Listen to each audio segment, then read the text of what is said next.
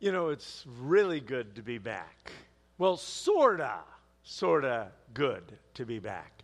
I'm not sure all of you know, but Sharon and I were able to head down to South Carolina last week. And on our way home, we're driving through Georgia. And it was about uh, 11 o'clock their time, which means it was 10 o'clock our time. So, yes, we had the phone on the dashboard. Don't worry, I couldn't see it, could only hear it. And we started streaming. And we were worshiping. Our truck literally was jumping off the. No, it wasn't, but. But it was unbelievable to be able to worship with the folks right here. Because I normally don't get that privilege. And then to be able to hear the preaching of Brendan and be able to pray along with you and, and praise, it was good. But I missed. I missed the time that we normally have on a Sunday.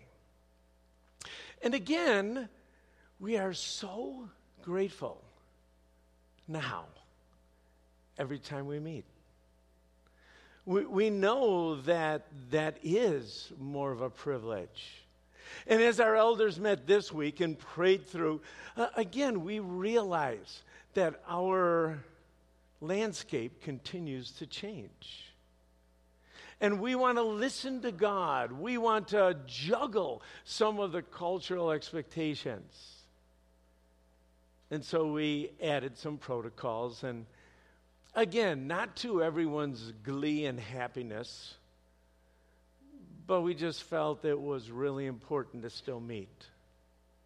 So thank you. Thank you for doing each of those things. Hey, we are in the story of Jonah. So I'd like you to turn your Bibles to Jonah. But Jonah is a story about sin and God's grace. I defined sin over the last few weeks that I was preaching as running from God, as rebelling, as disobeying, as living apart from God, and added one thing missing out. Grace is God chasing after us, offering us life, hunting us down before we destroy ourselves and those around us. That is the gospel. That is the good news. Is that we've all been separated from God because we're sinful. And Jesus came to die on the cross, to spill his blood, to pay our debt, so that we could put our faith in him and have life abundant now and eternal later. In fact, you'll see by the end of today that the text for today may be one of the greatest gospel passages in all of the scriptures, certainly in the Older Testament, but maybe in all of them. But before we get there, let me just review a little bit.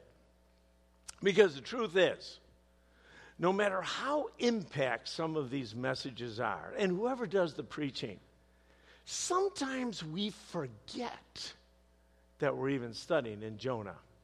So let's look right here. God gave the prophet Jonah a message. It was pretty simple, pretty forthright. Get up and go to Nineveh. So Jonah, being an amazing prophet, got up and went in the opposite direction of Nineveh. He went to Tarshish. Jonah runs from God's face, we found out. We know we can't run from his presence, but he didn't want anything actually to do with God. Eh, he sins, he disobeys.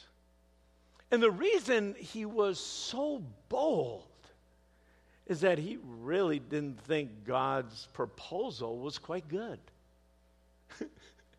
in, fact, it didn't make sense to him at all. It felt like if he was going to go to Nineveh with the reputation there, it would be like suicide. He didn't even like the Assyrians. Eh, they were from a whole different race, so their ethnic background was different. Their religion was so different. He flat out didn't like what God said or how God was running the world. But because God is gracious to Jonah, and, and let me say that again. But because God is gracious to Jonah, he sends a storm. I'm pretty sure most of us, again, never, ever, ever consider storms God's grace in our life. But we're hoping as we study this story that we'll realize that a little bit more. You know, Jonah's consequences were immediate and drastic. We talked the last time I spoke about storms and how storms force a response from us. We can hide and try to escape. I like to use the word scurry we scurry to places that might give us temporary satisfaction, or might temporarily satisfy our thirst, or might temporarily satisfy our hunger. But it doesn't last. Or we can accept God's reign and rule and ask some questions. The first question I encouraged you to ask because it's what I ask is there sin in my life? God, am I rebelling? God, is there a blind spot? God, is there some area in Scripture that I'm being just like Jonah? And when you tell me to do something, I just go the opposite way completely. Second question is if there's no sin in my life, what part of my character needs to grow? What, what blind spot? God, what are you trying to develop in me? And lastly, God, do I need to realign my thinking and really grow in my faith? These are all great questions. And we see again as we just went through a few verses, that the storm affected both Jonah and the sailors. It seems a little bit unjust in some ways. I mean, why, why would the sailors have to suffer? Why would they be throwing gear over? Why would they have to be put through this trauma? And again, logically, it seems, well, unwise, maybe even dumb. But we're going to see today God has a plan. The storm did affect them, but God was at work. You're going to hear me repeat that phrase over and over and over again today. God is at work, whether we see it or whether we don't. So let's pray before we go verse by verse through the rest of chapter 1. All right? Heavenly Father, we are so grateful to meet again as, as your people. You are a God of compassion and mercy. You are slow to get angry, and you are filled with unfailing love and faithfulness. Your ways are perfect, your actions are just, and your timing is impeccable.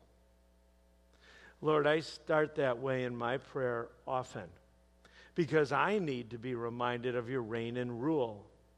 When I look around, I'm a little confused. When I look around, it seems like, well, maybe you're not at work. I repent, Father, of that, of that arrogant attitude, thinking for some reason that I know more than you or better than you, because I don't. I pray, Father, you would grow my faith, you'd grow our faith in the mighty God. We feel helpless and hopeless at times, Lord. I felt that way walking into the polls. But all of us, sometimes as we head into the office or the job site or in our homes, we all have different storms and we all have different struggles. And, and Father, we just need your perspective. We pray for our nation, for our communities. They need a Savior. They often look to us of a people that maybe we don't want to get involved with. They think differently than us, they look differently than us. And sometimes we feel it's not up to us. We pray for the church. Specifically, Lord, although we pray for all the churches in our area, in our state, in our country, in our world, we pray for Emmanuel, we pray for Grace Point, and we pray for Meadowland, right in our neck of the woods. God, would you use those pastors and those uh, workers and those Christians. Father, we pray for our flock, those that are in the house today and those who are online. I pray this day, Father, for those who are serving downstairs. I'm so grateful again that we're able to have workers today and to be able to care for our little people. Father, I, I pray that you would protect each one down there. Lord, I just got an email this day for, or, or, yesterday from Dr. John Matson, one of our missionaries from Kenya. He's got COVID, and he got it from working in a hospital. We pray, dear God, that you would not only be with our missionaries that don't have our medicine and they're in places that are different. We pray, God, for your grace and your protection on them. Lord, I pray that you would do a mighty work today. And I just have to admit this, Lord, is that most of the time when Brendan and I talk, we have a plan. We try to listen to you and we try to hear your voice. But we've been switching the order up when we have communion. And I have been speaking first, and then we would end our time with worship of song. And Brendan wanted to switch it up this day. And I listened. But God, I, I think again, the whole reason this was switched was maybe just for me. I, I, I couldn't believe the worship today. Every line felt like it was the message. And you prepared my heart as we sang about Jesus. I thank you. I thank you for that team. I thank you for the opportunity we had to worship you in song, Father. So continue to do a mighty work. Use the verses we're going to cover to convict. But God, more than that, would you change our lives? It's what your word does. It transforms us, it changes us. God, may none of us leave or get up from our couches or wherever we're listening. this. I, I pray we don't leave the same. God, use your servant. May my words be your words. May you use this time to draw your family. Father, we love you. And teach us. In Jesus' name, amen. Amen. I heard that over there. That was good. All right. Let's turn to Jonah chapter 1. Jonah chapter 1. And I'm going to start reading in verse 7. If you don't have your Bibles, you can read on the screen behind me. Jonah chapter 1, verse 7. And, and just so you know, if this is, seems like a long passage, I almost want to read all the way from verse 1 all the time. So I'm really cutting it way short today. 7, all right? Then the crew cast lots to see which of them had offended the gods and, uh, and caused the terrible storm. When they did this, the lots identified Jonah as the culprit. Why has this awful storm come down on us? They demanded. Who are you? What is your line of work? What country are you from? What's your nationality? Jonah answered, I'm a Hebrew. I worship the Lord, the God of heaven, who made the sea and the land. The sailors were terrified when they heard this. For they had already told them, for he had already told them that he was running away from the Lord. Oh, why did you do it? They groaned, or literally, they gasped. And since the storm was getting worse all the time, they asked him, What should we do to you to stop this storm? Throw me into the sea, Jonah said, and it will become calm again. I know that this terrible storm is all of my fault. Instead, the sailors rowed harder to get the ship to land, but the stormy sea was too violent for them, and they couldn't make it. Then they cried out to the Lord. Jonah's God. Oh Lord, they pleaded, don't make us die for this man's sin, and don't hold us responsible for his death. Oh Lord, you have sent this storm upon him for your own good reasons. Isn't that classic? Right? Well, wow. Then the sailors picked Jonah up and threw him into the raging sea, and the storm stopped at once. The sailors were awestruck by the Lord's great power, and they offered him as a sacrifice and vowed to serve him. Now, the Lord had arranged for a great fish to swallow Jonah. And Jonah was inside the fish for three days and three nights. Oh, this is getting good.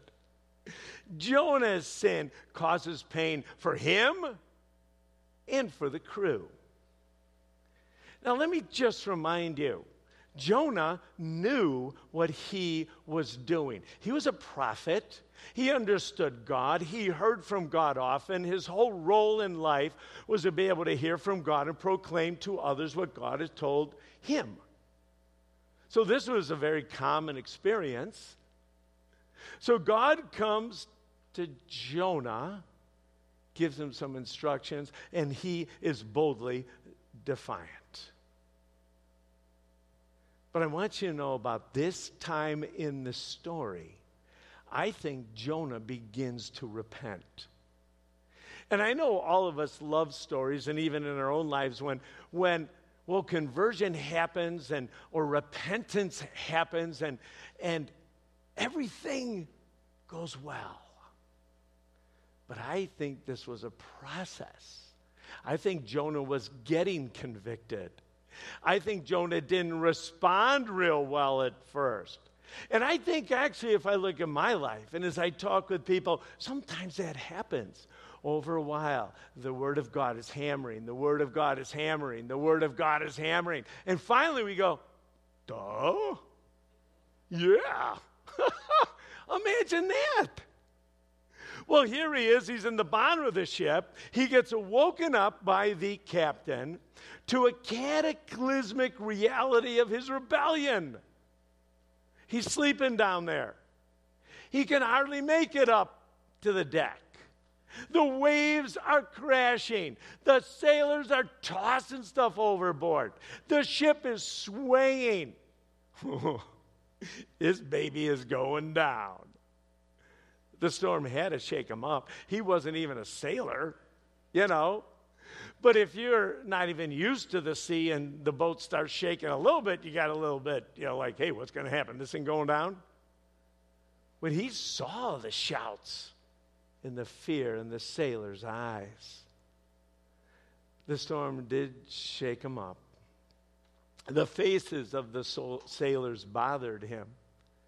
And I just believe the mariner's gasp was the thing that steamrolled him. As he looked and shared his story, and the sailors looked at him and said, Hey, wait a minute. Are you telling me the God who formed the land and the sea you're running from? What are you thinking? Yeah. You know, looking back, we can clearly see God working right now. Hey, they, they didn't see God working very well in that storm. I'm, I'm letting you know. But I'm wondering if some of heaven, for those believers, for those children of God who are going to eventually spend eternity with, heaven, uh, or with God, I'm wondering, especially for those who have been faithful, that part of heaven is going to be looking back and seeing God at work, especially through the storms. Seeing why that little baby had to die, or why that cancer came at that time, or why you lost your job, or why your wife left you, or why, and you fill in those blanks. So, what? What's going on, God? I, I thought you were in charge of this whole puzzle. It is not making sense. Well, one of the things that is important in this story at this time is to recognize that I think the sailors seem to get God's grace first. I think Jonah's still kind of figuring this out. Now remember, the storm flat out terrified them. And as you read, one of the things that's really clear, they had to have been in lots of storms it was really clear to the, sa- to the sailors that this storm was divinely sent. I don't know what that means, other than it had to be a whale of a storm. Get it? Whale? Come on. I worked on this one. All right? It had to be a terrible storm and had all the earmarkings like, I have never seen this baby before. Whoa, we better start praying. And I don't really care who you pray to, but you start praying because we are dead. We are dead. Now, it's interesting as we read the scripture how the pagan sailors treated Jonah after they found out he was the culprit. No, I just got to uh, stop right there. If you and I were the sailors, and we find out this whole storm and we are going to die because of some guy, wouldn't you have him like walk the plank? Wouldn't you like take out your sword if you had one, like cut his head off or, or do something like that? I think I would. Well, maybe not, but, but I'd be pretty ticked. These guys treated him completely differently. They actually listened to Jonah. And even though I think they forced Jonah to talk by asking him questions, I think Jonah's forced words made sense. The light came on. Isn't it ironic at times how God uses all of us when we're actually not even walking with Him? Isn't that? It, it's always someone you're a little mad at God and running from God, and someone comes up to you, hey, would you pray for me? Come on. Are you kidding? Or a service opportunity comes up, and you're a little bitter. Mm, how come this always happens? But God used this reluctant prophet. God was at work. I look at this as sometimes, and I don't play chess a lot. I'm not that good at it. And it seems like everyone I play is way better than I am.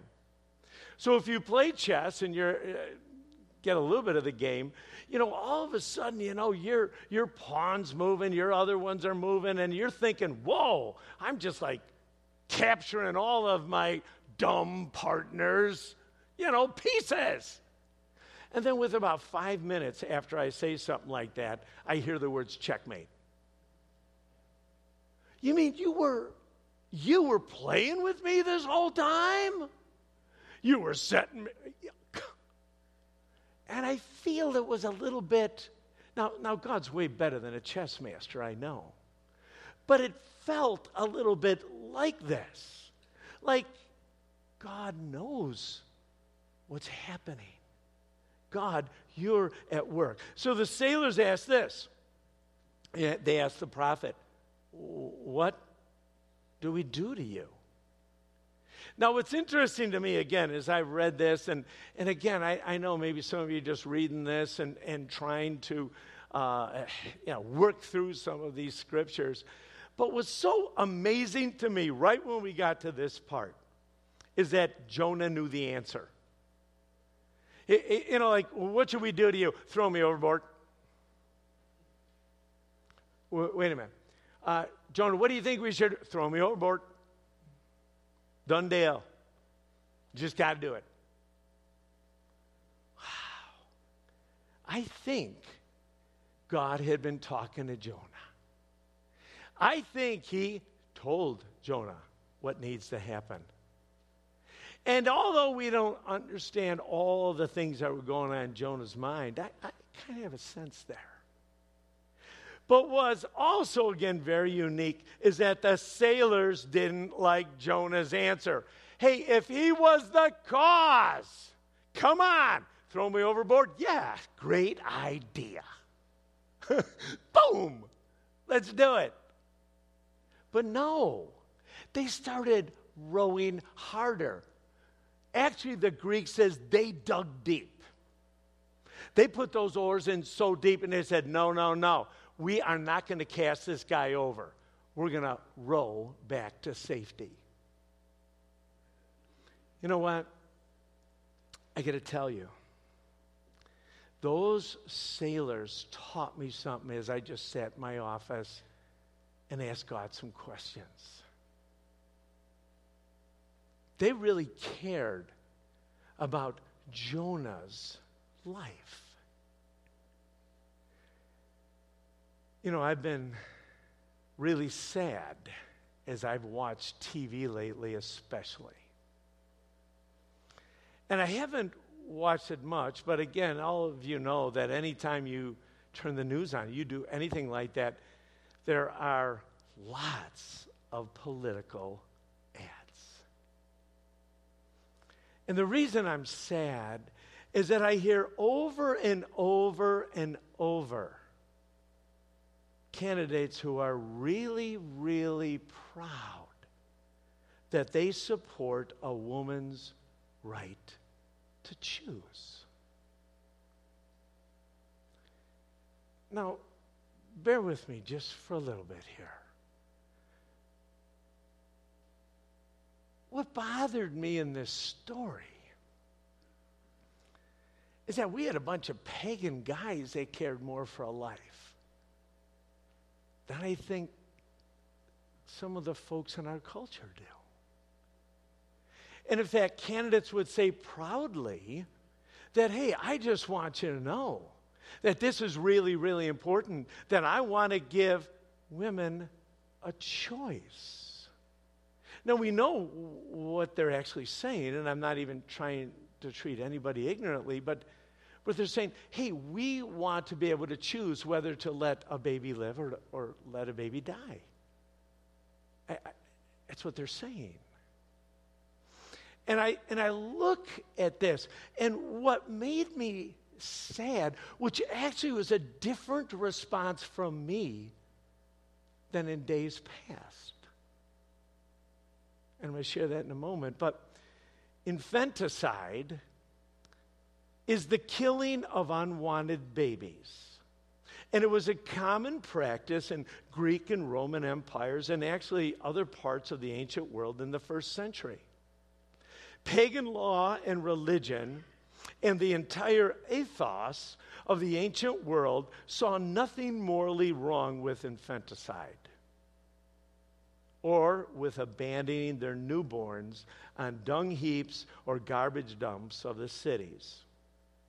At times, parents dropped them off at the spot, and everybody knew it in the local towns. The spot was this is that we will leave our baby here, and if he or she is supposed to live, the gods will take care of them. But what eventually happened is that there are so many passerbyers, especially of the early church, that would go to these spots and grab up these babies and put them and adopt them and raise them up, especially in Christian homes.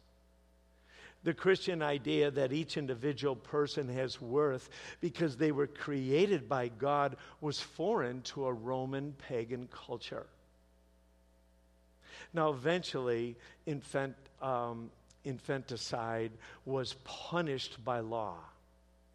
Mostly, though, because of the early church's radical practices of saving lives.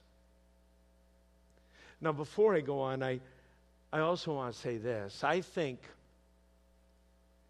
that anytime there's an abortion, that this is a traumatic time. And I don't know, especially in the size of a group this big, and even those listening online, it's, it's going to sound like your pastor is really harsh. What I want to say is this is that I'm not so sure why all those circumstances dictated maybe choices like that. But what I would also like to say is that I think God is a God who gives hope and God who forgives and God extends grace. I, I do. And that if there's anyone who is suffering or hurting because of maybe some past choices, I'd love to connect with you and, and get you connected with right people so that you might be able to walk through some of that hurt. But back to the story. Most commentators, right here at this time, believe the sailors came to faith. In other words, it was so radical, even the choice of words. The sailors used Jehovah, which was the covenantal name for every Hebrew. It meant I have a relationship, I have a covenant with you. Now, some may say this is that was it a foxhole experience? Did they know they were going to die? I don't know. But I know this is that these men were experiencing the wrath of God, and the only solution that they had was to cry out to God. Now let's go specifically right to verse 15. I'm going to read verses 15 and 16 to you. Then the sailors picked up Jonah and threw him into the raging sea, and the storm stopped at once the sailors were awestruck by the Lord's great power. And they offered him a sacrifice and vowed to serve him. The sailors eventually saw they couldn't outrow God. They threw Jonah all overboard out of obedience to God. To, their sail- to the sailors, their only hope was sacrificing Jonah, one life for many. So they tossed Jonah overboard. And can you picture this? As soon as he hit the water, the sea became calm. The sailors already were giving God attention. But when this happened, they had a gasp again. The sailors were awestruck by God's power and responded. Immediately, they worshiped God. That's a normal response when you see God's power, God's majesty. When you're clearly looking at God, worship is something that normally comes. These guys fell to their knees and worshiped God. And the next thing, they vowed to serve Him. This, is, this experience was so unique. Something had changed. The way that I see it, they stopped seeking something from God. And they started to seek Him. Now, again, some folks are skeptical about experiences like this, but I got to let you know I am not. I am not. I think God is relentless in his pursuit of us. I think God will do anything in order to extend his love and his grace to you and to me. I think God powerfully works in extreme situations in both the redeemed and the unredeemed. I've seen it on mission trips. I've seen it up at camp. We say, hey, wait a minute, what's, what's the big deal at camp? Or, or, well, the truth is, you go in an environment that's very different than you normally go in. You don't sleep the same way, you don't eat the same foods, everything is different. And then you have to pay for it on top of it. But you know, I can tell you time after time after time, as men or women or kids go up to a place where the environment is so very, very different. And they're able to look at God differently, and God's word somehow speaks to you differently. The last two men's retreats, there were guys that came back absolutely transformed. Could it have happened before or a different way? I'm, I'm pretty sure. I, I am. I know it happened there. And I can look over all of these mission trips and camps, and for believers, your pastor will push you over and over and over again to get in environments and situations like that so that God might be able to work in and through you. It's so worth it. But I also have seen it in what I would say the unredeemed sitting in hospital rooms, at an accident, hearing the news of cancer, wondering why you're not getting any work.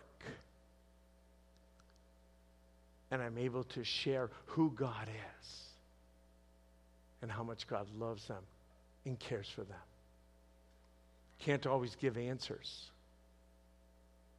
But it is so cool because all of a sudden, funeral after funeral after funeral. Now, again, I, you've heard me say, I love weddings. Weddings are cool. Funerals are amazing.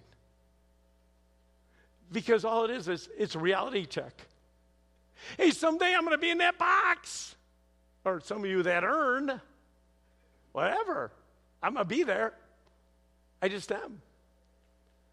Oh, we get to talk about some hope and encourage others.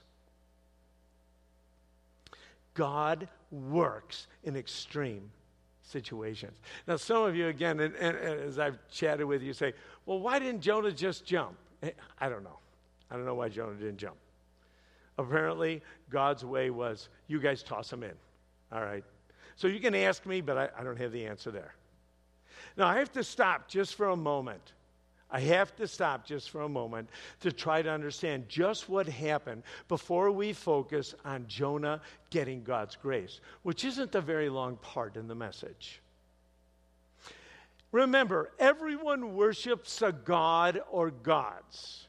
It could be power, it could be money, it could be prestige.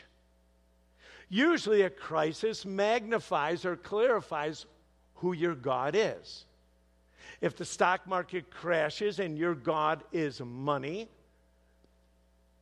well, sometimes it's suicide because you have no way to live any longer.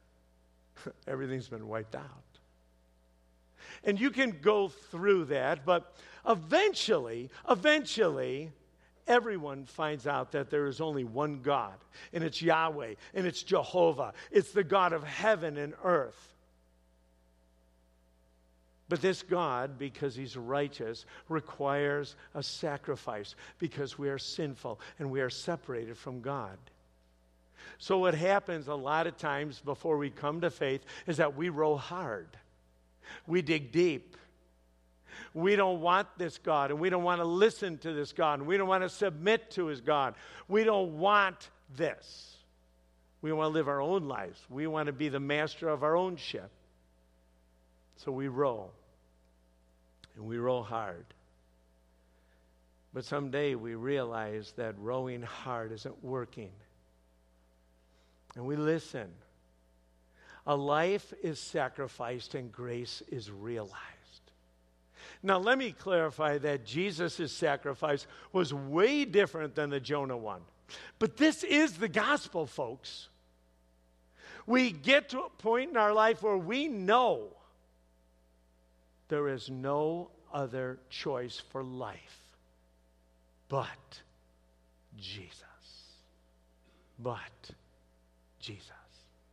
Our God is both just, He requires the sacrifice, and merciful, and loving, and gracious. Now, when we get to this point, what Jonah doesn't realize is that he gets God's grace. So look at verse 17. Verse 17. Now the Lord had arranged for a great fish to swallow Jonah. And Jonah was inside the fish for three days and three nights. Now, again, I, am not going to, from up here, try to explain and try to give you examples of how this is possible or not possible. I am talking about God right now. So I have no clue how God did it. I don't even know if it was a goldfish and he shrunk Jonah and that's how he did it. All right? But I know this our God said that I'm going to use a big fish to show my grace to Jonah. It's hard to imagine that in the darkness of a fish's stomach that God is extending grace. We're going to find out next week. It is so gross. All right? But what God was doing was refining. What God was doing was helping Jonah understand some truth. And it will be beautiful. We don't get a lot of details here in the scripture. We know that Jonah was tossed overboard. We know that the storm stopped. So at that moment, was Jonah treading water?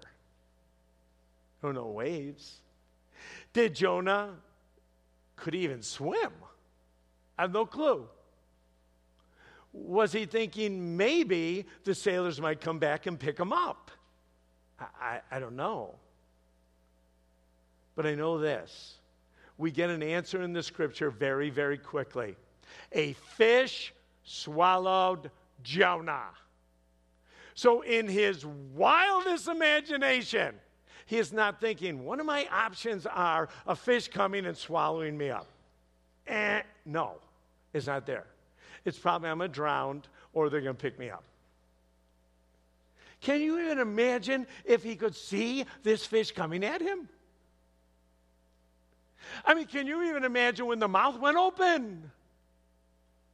And lastly, can you imagine going down the esophagus of a fish. Oh boy. Jonah didn't understand completely how gracious God was. It was dark, it was gross, and probably his and would be our worst nightmare. Not sure any of us would see God's grace from a belly of a fish. But remember, and this is so important God's purposes are essentially restorative, they're not punitive. We have this idea that you step over the line and God's mighty hand is going to give us a whack. Well, yeah, maybe we do get a whack. But the idea isn't, again, to punish you. The idea is to, hey, listen, you're going off the wrong, or you're going down the wrong path. I've got life for you. Would you listen to me? The story gets so good next week. But what are a few takeaways? What, what are a few takeaways? First of all, God's love means He provided a sacrifice. This is good news. God loves the whole world so that He sent His Son. God is not against you. God is against sin because how much it hurts and destroys. God loves you. And God's mercy and grace is that He actually chases after us, even uses circumstances we would not choose so that we would, have att- we would pay attention. Now, let me just say this because I think this is so important. God says, I love the whole world. God says, I sent a sacrifice for the whole world. I want to extend mercy and grace for all. But one of the hardest things to talk about, and we're going to continue to chat about this in the rest of our uh, story in Jonah, is that sometimes we really don't ha- like hanging out with those who are ethically or religiously different than we are. We, we call that word racism. And we would like to think that our church and the church isn't racist. But realistically, we get really uncomfortable at times when people don't look like us or believe like us. Even think of maybe some of the politically oriented discussions you've had, maybe with neighbors, or maybe even with fellow believers, or maybe underneath your own roof. On how it's hard sometimes to extend God's grace and to love others that think differently than you do or look differently than you do. Oh, I think for such a time as this, God has called us as a church to make a difference. I do. Some of us are, are so sad because of all the division in our country and, and all the chaos that but maybe, just maybe, God is going to use you and me in this world right now to bring peace, to bring hope, to share about this God. It's really hard in a classroom when you're the only one. It's really hard in the office when you're the only one. It's really hard in your house when you're the only one.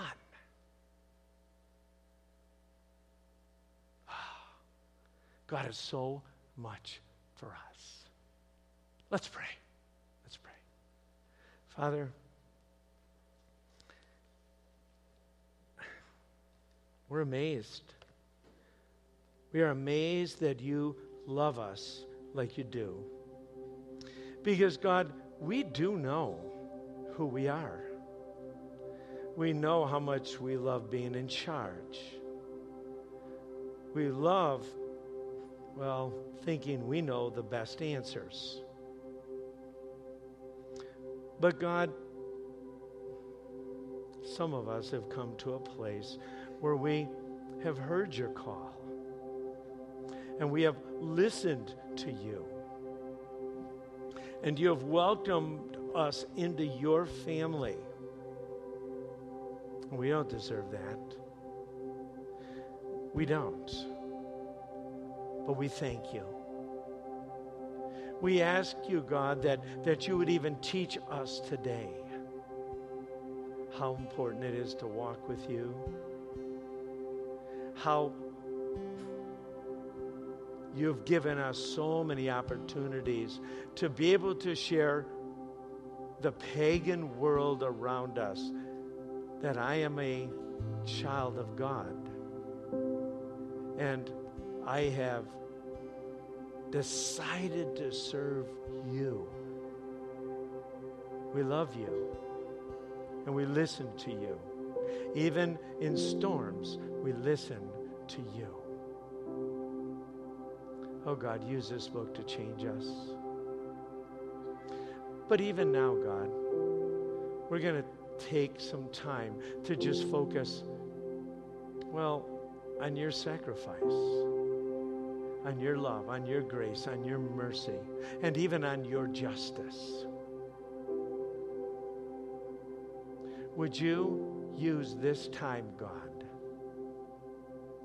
to convict and to strengthen? In Jesus' name, amen.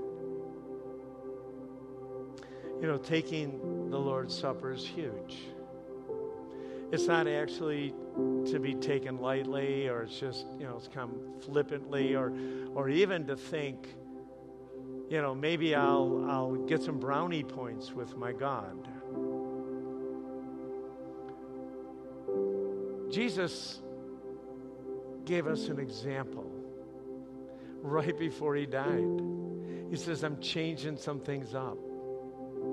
And I, and I want you to understand that, that until I come back again, I want you just to do this often. I want you to reflect and I want you to remember and I want you to rejoice because the cross shows so much and the tomb gives us hope. I love you. And I'm showing how much I love you by spreading my arms. And I'm going to drip my blood because you're important.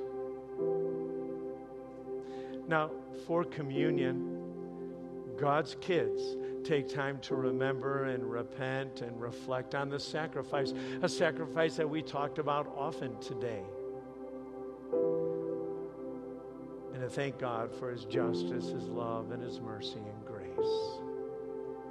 So, right now, if you would, like you to take um, our fellowship cups. I, I know they're a little difficult, but you take that top part off and, and the bread will be there and you can maybe peel back just a little bit so you can eventually get to the juice.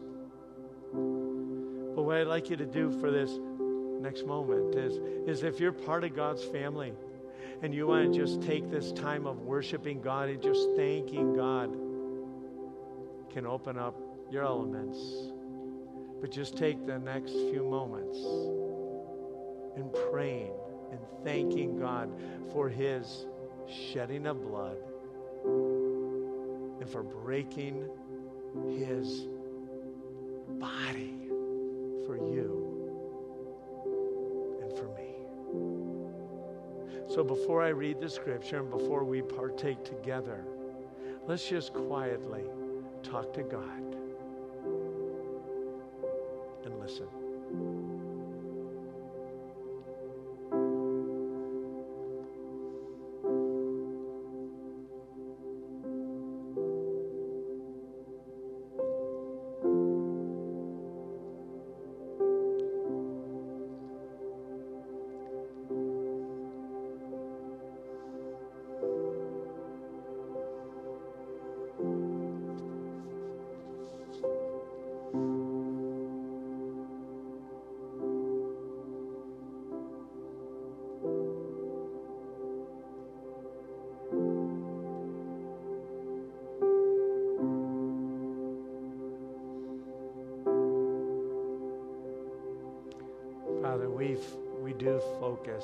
especially on Easter, of your amazing love for you or for us that you have for us. But God, we want to do that today. We know what it cost so that we might be part of your family. We know what it, what it cost for us to walk with you So, Lord, we pray that you would meet each one of us in a very special way today as we partake in the Lord's Supper. We pray this, Father, in your name. Amen. I'd like to read from 1 Corinthians chapter 11. And this was the Apostle Paul. He says, For I pass on to you what I received from the Lord Himself. On the night when He betrayed the Lord Jesus, or when the, night that He was betrayed, the Lord Jesus took some bread and gave thanks to God for it. Then He broke it in pieces and said, This is my body, which is given for you. Do this in remembrance of me.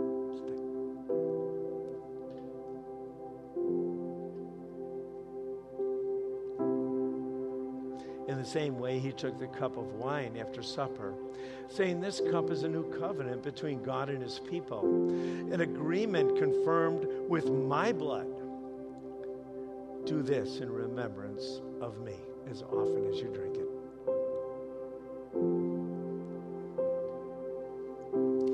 Father, we, again, we are overwhelmed. We are so grateful. We thank you that you desire a relationship with us. There's so many things swirling around in our heads. But we pray, Father, that just the idea of your great love for us would change the way that we treat you and we treat others. We pray all this in your Son's name. Amen. Let's